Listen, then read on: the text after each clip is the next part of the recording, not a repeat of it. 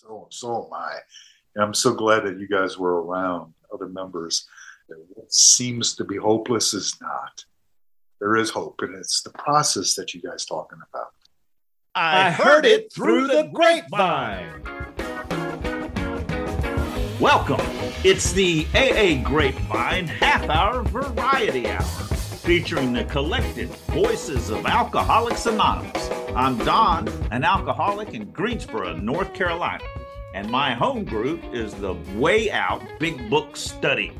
Hey, Don. Hey, everybody. I'm Sam, an alcoholic in Palm Springs, California, and my home group is dot, dot, dot. What? Well, I'm still looking for a home group, but I do have a meeting that I go right. to. So there's a meeting I go to every Tuesday night that's been going on for years, and that's my home group, but it's not a registered group. And we'll get more into that, Don. Now, I'm not your sponsor, Sam, but how long have you been living in this new location, Palm well, Springs? I have been here for two years. I haven't joined a home group here. I'm sad to say, but I have started shopping around now because I'm comfortable going into physical Going spaces out. now. Mhm. And oh man, there's a group that I have fallen in love with, but it's a 30 minute drive. You know, I totally would have driven 30 minutes for a bottle of liquor, though. I'm glad to know you've settled on a regular meeting. That's Oh, yes. I I have to have meetings in my life. So, Don, how did your home group get its name? The Way Out Big Book Study Group. It used to have a different name. My group was founded in uh, 1984 as the No Frills Big Book Study. We've got a group history written, and it says that they just wanted to study the book. So originally, there was no cake at anniversaries, no reading of the tools at the beginning, just a prayer and start studying the book using a study guide that came from the Inside Job group in Florida whole idea of that is to slow down and look at the book a paragraph or a couple of sentences at a time point by point and study it. It's, it's a lot of people think it's tedious. I love it. I started going in 1996 when i was two years sober and i've been going ever since in 2002 that's when we changed locations and we added some things like reading the tools and introducing yourself before sharing. Added a few frills, huh? yeah well, a few frills but a few things that seemed off-putting to people and hmm and you know a few other frills. We have more cake than there used to be. And we changed the name to the way out group you know, that was one of the original ideas for the title of the big book. It was before it became enough. Alcoholics Anonymous. The fantastic study group. Y'all should check it out if you ever get to Greensboro. We got an interesting thing going on today talking about, you know, group names and everything, but how do groups get their names? Let's look at tradition six. An AA group ought never endorse, finance, or lend the AA name to any related facility or outside enterprise, lest problems of money, property, and prestige divert us from our primary purpose. So, groups aren't named for where they're located, like a First Baptist Church group. Yeah. There's some information about this in the pamphlet, the AA group, where it all begins. So here it is quote, um, even the appearance of being linked to any organization, club, or political or religious institution needs to be avoided. Therefore, an AA group that meets in a correctional or treatment facility or a church should take care not to use the institution's name, but to call itself something quite different. This makes it clear that the AA group is not affiliated with the hospital, church, treatment facility, or whatever, but simply rents space there for meetings. And then it says a little further down. Wait a minute. has- yeah. Let me let me interrupt. I think that's interesting because when I came in, I didn't know that the AA groups were not affiliated with the church because in this area and a lot of places all over the country, because churches give a free rental space or at least low rental space to AA groups. and other groups too, community organization. And so the groups are not affiliated with the churches. Yep. That's a really important distinction. For me, I started going to AA in a clubhouse and I thought the clubhouse was AA. Yes. And I got clear on that distinction. There's a separation between those two as well. The groups meeting in the clubhouse rented space from them. That's right. Okay, Sam, what is the difference between a group and a meeting? This is from the GSO New Group Listing Guidelines slash form. It's available on AA.org. It says GSO, the General Service Office, lists AA groups and not meetings. Shared experience is that holding AA meetings is one function of a group. An AA group is a meeting that participates in the general service structure and provides 12 step services that extend beyond the regular meeting times. So, what does that mean really? That means it's a group that has a GSR that participates in the general service structure, but it also means that this group, as an entity, participates outside of its scheduled meeting in carrying the message of Alcoholics Anonymous. So that could be that they volunteer with the intergroup or district that is organizing people taking a meeting to the treatment facility or to the hospital or whatever. These groups exist outside of their meeting time. That's the difference. A meeting doesn't exist when the meeting's not going on. And so that brings us back. You asked me earlier about my home group, and I am not in a group right now. I'm in a meeting. So, what's a home group then? Oh, for a home group to exist. And in some cases, this home meeting of mine is that it's my personal responsibility that has me show up and make sure that it exists. I'm committed to showing up every Tuesday to this meeting to make sure that it's there, that it happens. And I volunteer. I, I help move the furniture. I help clean up the kitchen or, you know, bring snacks or whatever. You help make AA happen. Yeah. Participating in a home group, I'm committed to making it to that group's meeting every week. Now, that can get tricky if the group meets seven days a week. Yeah, you know, I've, I've thought a lot about that. I have an online home group mm-hmm. that meets five days a week. That doesn't mean I go to every one. Yeah. I choose one that I'm absolutely always there. So for me, it's Tuesday. I make a commitment but not every single one. Now, you say you have an online home group, and then you also have the Way Out home mm-hmm. group. So you have two home groups. Mm-hmm. Do both of them have GSRs? They do. I only vote in one. Oh, I like that. Yeah. That yeah. and that's an important thing because of a GSR, a group has a general service representative that represents the group at the district and area levels, which is that group's voice at those levels and also ears. That person's bringing information back.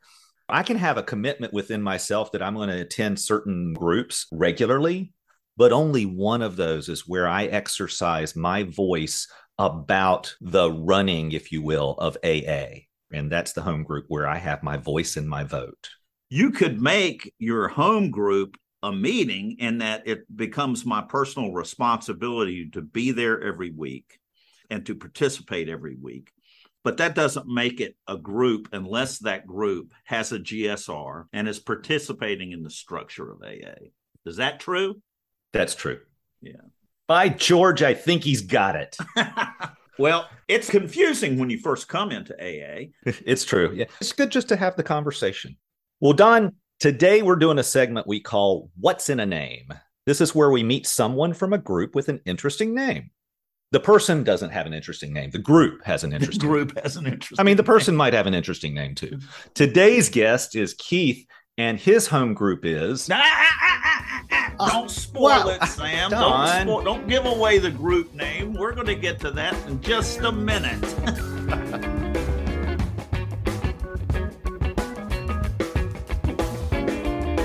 Grapevine does not accept donations, but you can offer your support by making a purchase at store.aagrapevine.org or by the Carry the Message gift certificates to sponsor Grapevine subscriptions for alcoholics in need. That's store.aagrapevine.org. Uh, thank you so much, Sam Don. My name is Keith, and I am an alcoholic. And my home group, the suspense is is called the 704 Group of Alcoholics Anonymous. The 704 this is that an area code? that is an odd time frame that we chose to conduct our meeting every Friday night. Ah. What time does the meeting meet? The meeting is exactly the name 704, four minutes past the hour. in Virginia Beach and Kings Grant area. so now what prompted y'all to start at 704? We provide a service according to the group conscience to have childcare. If anybody has had children getting sober or staying sober with children and looking for daycare or babysitting, you know that the babysitter's not always on time. You know, there's always circumstances that go beyond your control. And with kids, it, it, it always goes beyond your so that's incredible service. You have childcare? We do, and it's decided by the group by this voluntary contribution uh, outside the normal seventh tradition.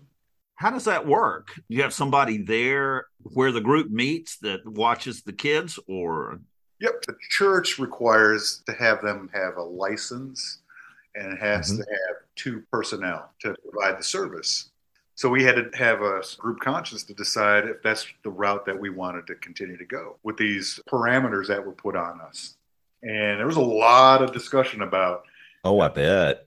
Oh, you can you can only imagine. I mean, there's discussion about a, a single dime in AA. There's well, I was about to say. I mean, I've been participant of some uh, pretty heated discussions about cookies. So yeah, right.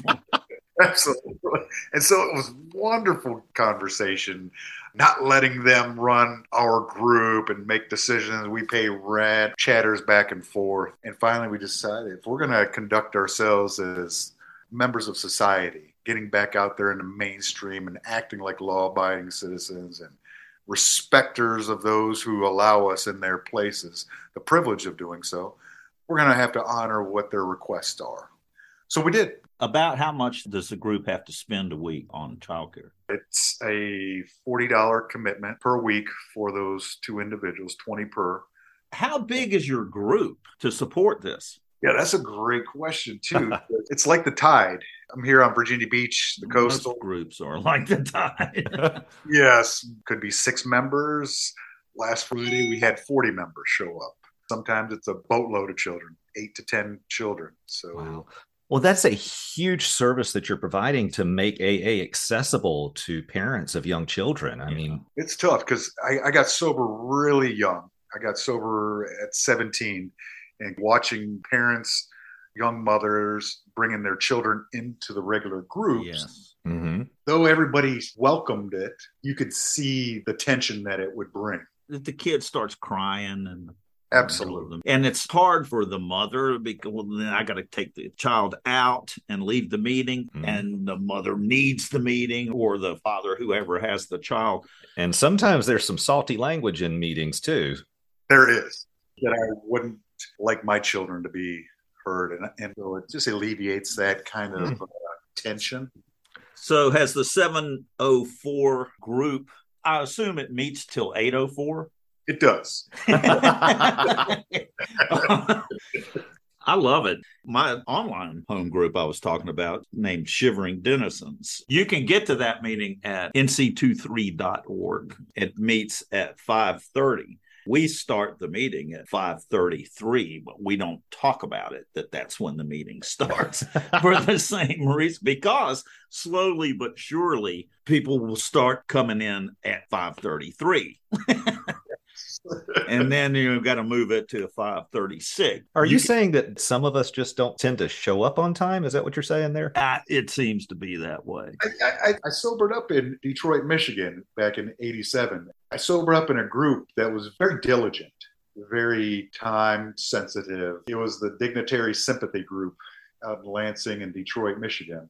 What mm-hmm. a name that is! The dig- now the dignitary sympathy Yes. Dignitary. What does that mean? You don't get any, is what they say. you don't get any. That was their motto. oh man. Tough love group there. they, were, they, were, a tough crowd. Absolutely no child care in, in a place like that. What was it like getting sober there? Were you put off by a certain rigidity, a kind of like we're doing it this way type of thing? I, I really was, but as page 89 says in our book, we alcoholics are on discipline, right? Mm-hmm. And so that was their mantra almost. Your sponsor went to that group. It's two hour meeting. and it's men's wow. and it's a non-smoking meeting. And in the '80s, that was that was a big deal. Yeah, yeah, yeah, that was really that was huge. You went there and you didn't share unless you were given how it works. And if how it works was presented to you, you read it and you had to bring to the group what you did and what you didn't do and since the last meeting. Chose to take on this responsibility in AA and, and call two drunks a day and read three pages. Basically, you reported that. As a 17 year old junior in high school, when you didn't do those things, those grown men would let you know that that wasn't acceptable for a respectful, responsible member. I didn't stay there very long. I can't imagine why. I mean, I, I wouldn't have done it. well, yeah, that, I think that's very off-putting. But you got sober that you didn't drink again. No, nope. Well, to, how did that happen? I left that group, joined the Marine Corps, and went to Hawaii, where I met old timers and alcoholics. That some of them have stories in our book in the third and the second edition. So oh, wow. it was a hub of wonderful place to be and getting sober at was in Hawaii. So there must have been a lot of willingness to give up and get sober someone else's way. What was going on with you when you came to AA? Why did you quit drinking? Why did you go to AA? Good point. I had a couple family members that got gotten sober back in the 80s.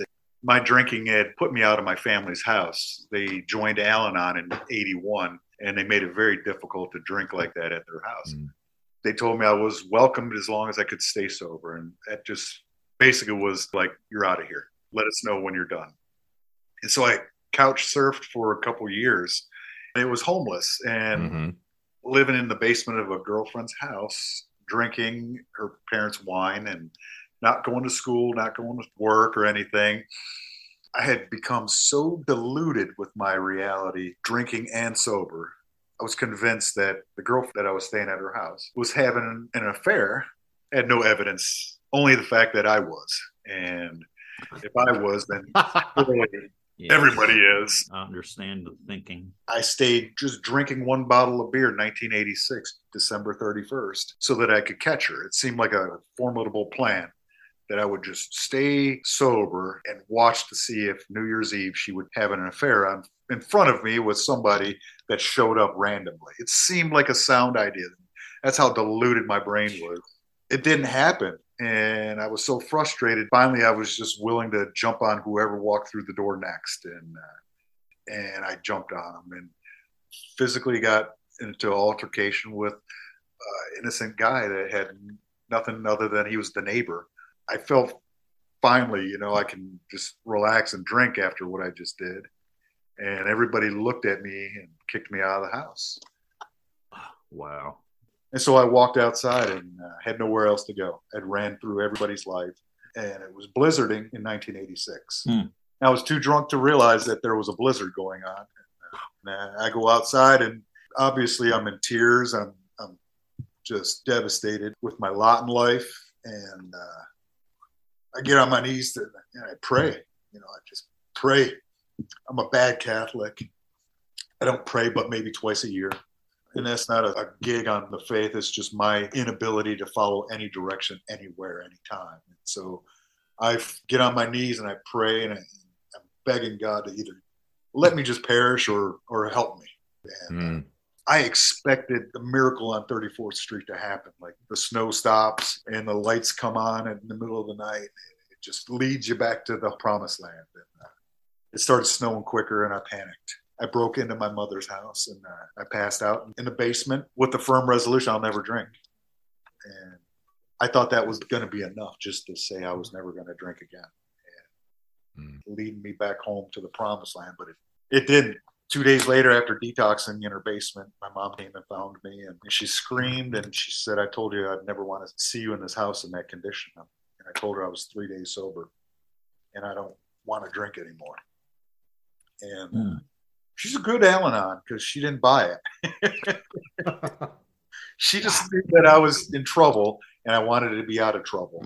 Mm-hmm. And to my deluded self, I, I was convinced that I really wanted help. So, long story short, it uh, three months without alcohol, and I started acting just like I was drinking without mm-hmm. a drop. I didn't know what my excuse was. I just thought I was a sociopath. Three months sober. I got uh, arrested for eight felony counts within an hour and a half. I think it was the city's record of that many felonies in the shortest period of time. It's not a record you want to break, man. it's, it's not a badge of honor. Yeah. I was looking at eight years of prison. And Wow. my best friend had gotten arrested too. He went to treatment. Everything was dropped, and he got out of all this trouble. Got a girlfriend and a new car, and everybody loved the guy. And that's what I wanted. And so I opted to go to a treatment center. I fell in love with not only the stories, but the people. It gave me such hope. I kept coming around. Now, I missed the message of how that happened, i.e., getting a home group, getting a sponsor, going through the steps, working with others, spiritual awakening. I just wanted to go to meetings and get it that way. It didn't happen that way. Uh, and violated probation, and I got sentenced to the Marine Corps. They gave me four years in the Marine Corps or eight years in prison, and I opted to go there. Went to my first meeting in the military, and You don't sound like you've really surrendered yet, though. I had No. I surrendered after Desert Shield. I came back. I was asked to speak in Hawaii, and they just asked me because I was young, because I had some time. I had about three and a half years of sobriety, and, uh, and so I get up there and I, and I share. And I just got back from combat, 13 months of being deployed, and uh, I wasn't right. I hadn't been to a meeting in that long a time either. Mm. So I shared about what I used to be like and how bad it is and how uncomfortable and how just miserable sobriety is. And uh, and a gentleman in the back stood up, and it was very odd. He says, "Excuse me, but uh, I know how to drink. How do you stay sober?" Wow.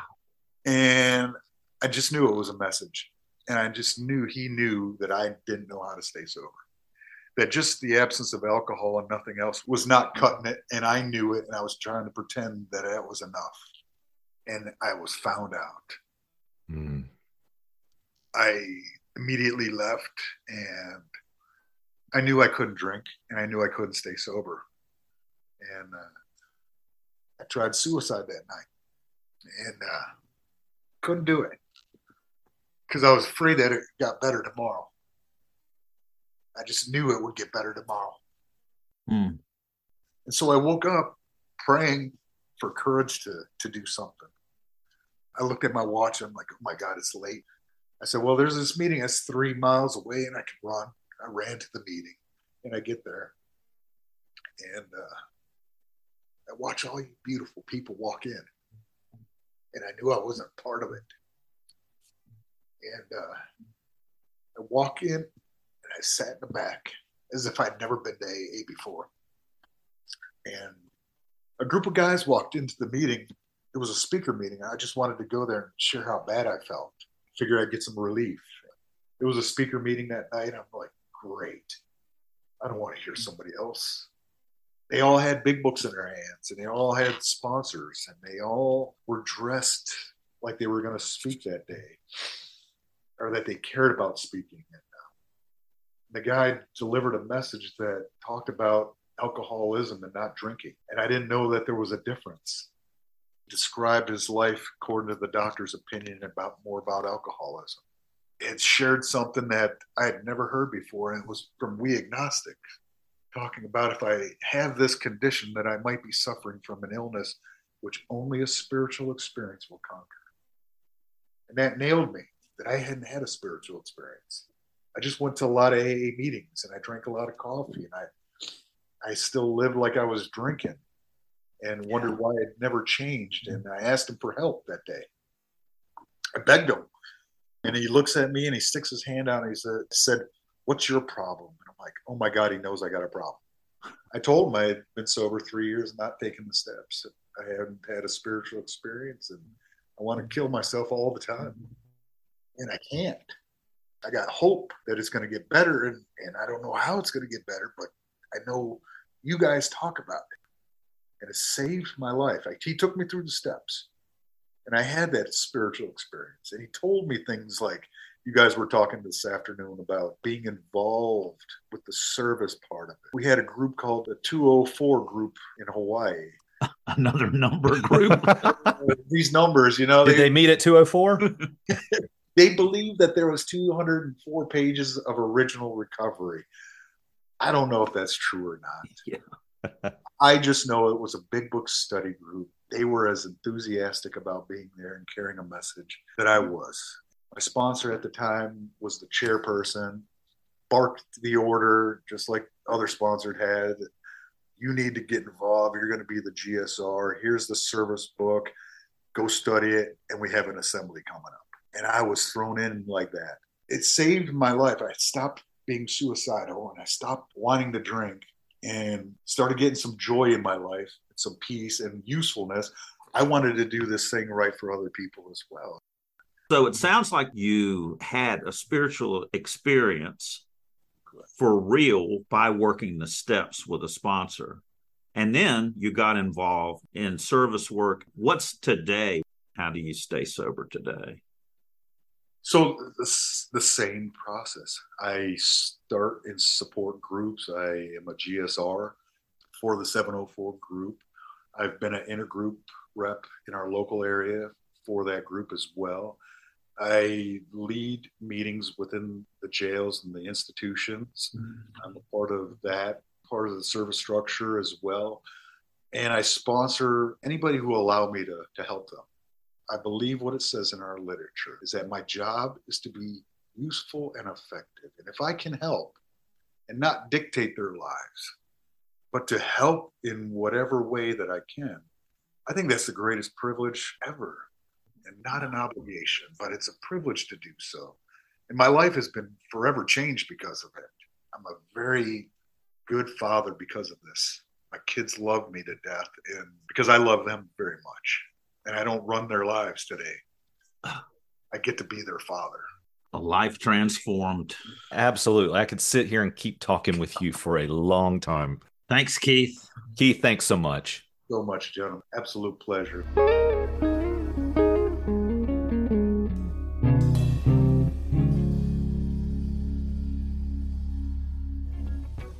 The Grapevine is looking for your story submissions for Why I Love the 12 and 12. Stories are due by December 15th, 2022. Our 12 Steps and 12 Traditions book turns 70 next year. Tell us the ways this book has enriched your sobriety. Is there a story about using the book that you'd like to tell? How does your group use it? What are your favorite passages and why? Share your story by December 15, 2022 via aagrapevine.org slash share.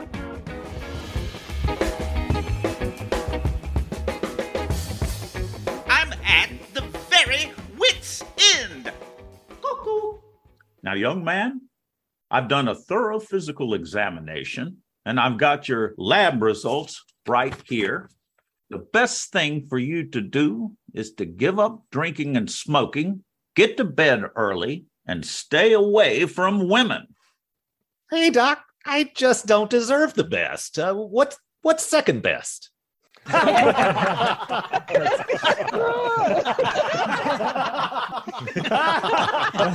it's really not that funny. Thanks for joining us. The AA Grapevine Half Hour Variety Hour is posted every Monday and is produced by AA Grapevine Inc. We don't speak for AA as a whole, we share the experience, strength, and hope of members to help others recover from alcoholism. Podcast info, including how to call in, is at aagrapevine.org slash podcast. Find AA Grapevine on Instagram and the AA Grapevine channel on YouTube. All things Grapevine are available at aagrapevine.org. If you want to know more about AA, Google Alcoholics Anonymous and your city or visit aa.org.